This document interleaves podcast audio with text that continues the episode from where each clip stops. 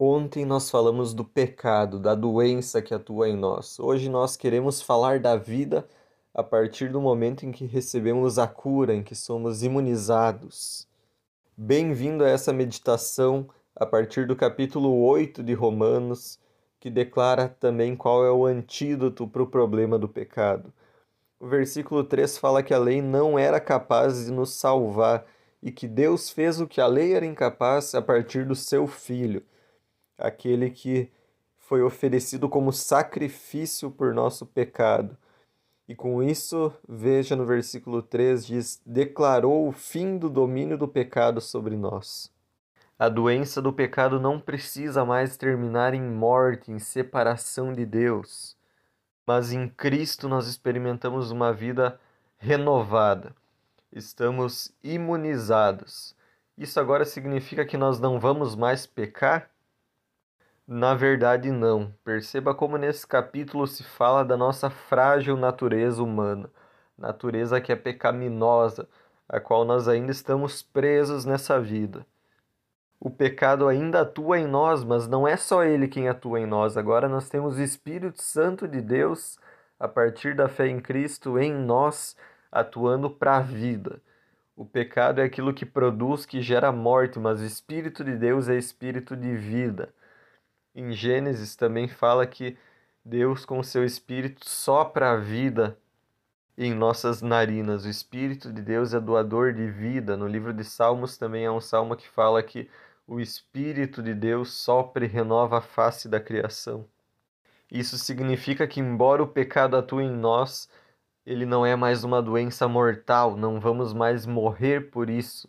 Não vamos mais ser dominados, não vamos mais viver em pecaminosidade, a nossa vida não está mais comprometida.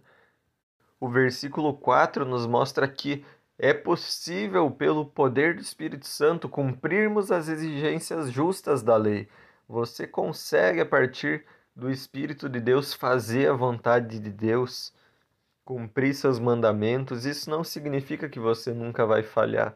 Tua natureza é pecadora e Deus já sabe também que você vai cair em alguns pecados.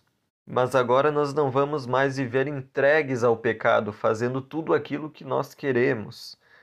Aqui o texto nos mostra como a natureza humana nos impulsiona a fazer aquilo que é mal, aquilo que é ruim, e que se nós seguimos os nossos desejos, nós nos deixamos controlar pelo pecado. Mas nós não precisamos mais seguir os nossos desejos. Nós podemos buscar uma vida em santidade, porque o Espírito de Deus que atua em nós é santo. Se nós vivemos de acordo com o que a nossa natureza humana nos pede, nós geramos, produzimos todo tipo de maldade, assim como o Gálatas 5 traz à lista. A consequência de viver a partir do nosso desejo é a impureza, a imoralidade, idolatria, discórdia, ambição egoísta, inveja, entre outros pecados. Mas em Cristo podemos viver uma vida de santificação. Podemos produzir o fruto do Espírito Santo, que também fala lá em Gálatas 5.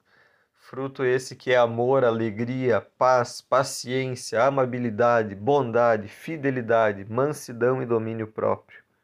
Que nós possamos, a partir de Cristo, viver uma vida de santificação, buscar santidade.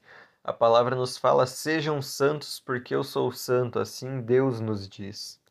Nós não buscamos mais obedecer à lei para sermos salvos ou para sermos pessoas perfeitas, certinhas diante de Deus. Essa é a motivação antiga, isso é obedecer à letra da lei. Mas agora nós amamos Deus, essa rebeldia em relação a Deus é tirada de nós. E em amor a Ele nós queremos fazer sua vontade, cumprir seus mandamentos.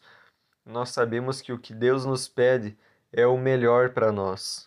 Deus nos pede uma vida de santidade, não para nos sobrecarregar de leis, mas é porque Ele odeia o efeito do pecado em nós. Ele odeia tudo aquilo que o pecado gera na nossa vida quando nós deixamos nos dominar pelo pecado.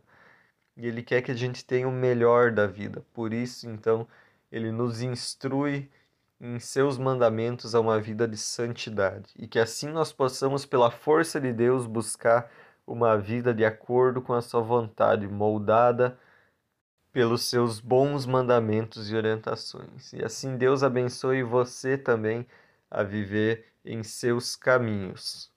Tenha um ótimo dia. Sou o missionário Bruno Hintz, da Melk, de Joinville.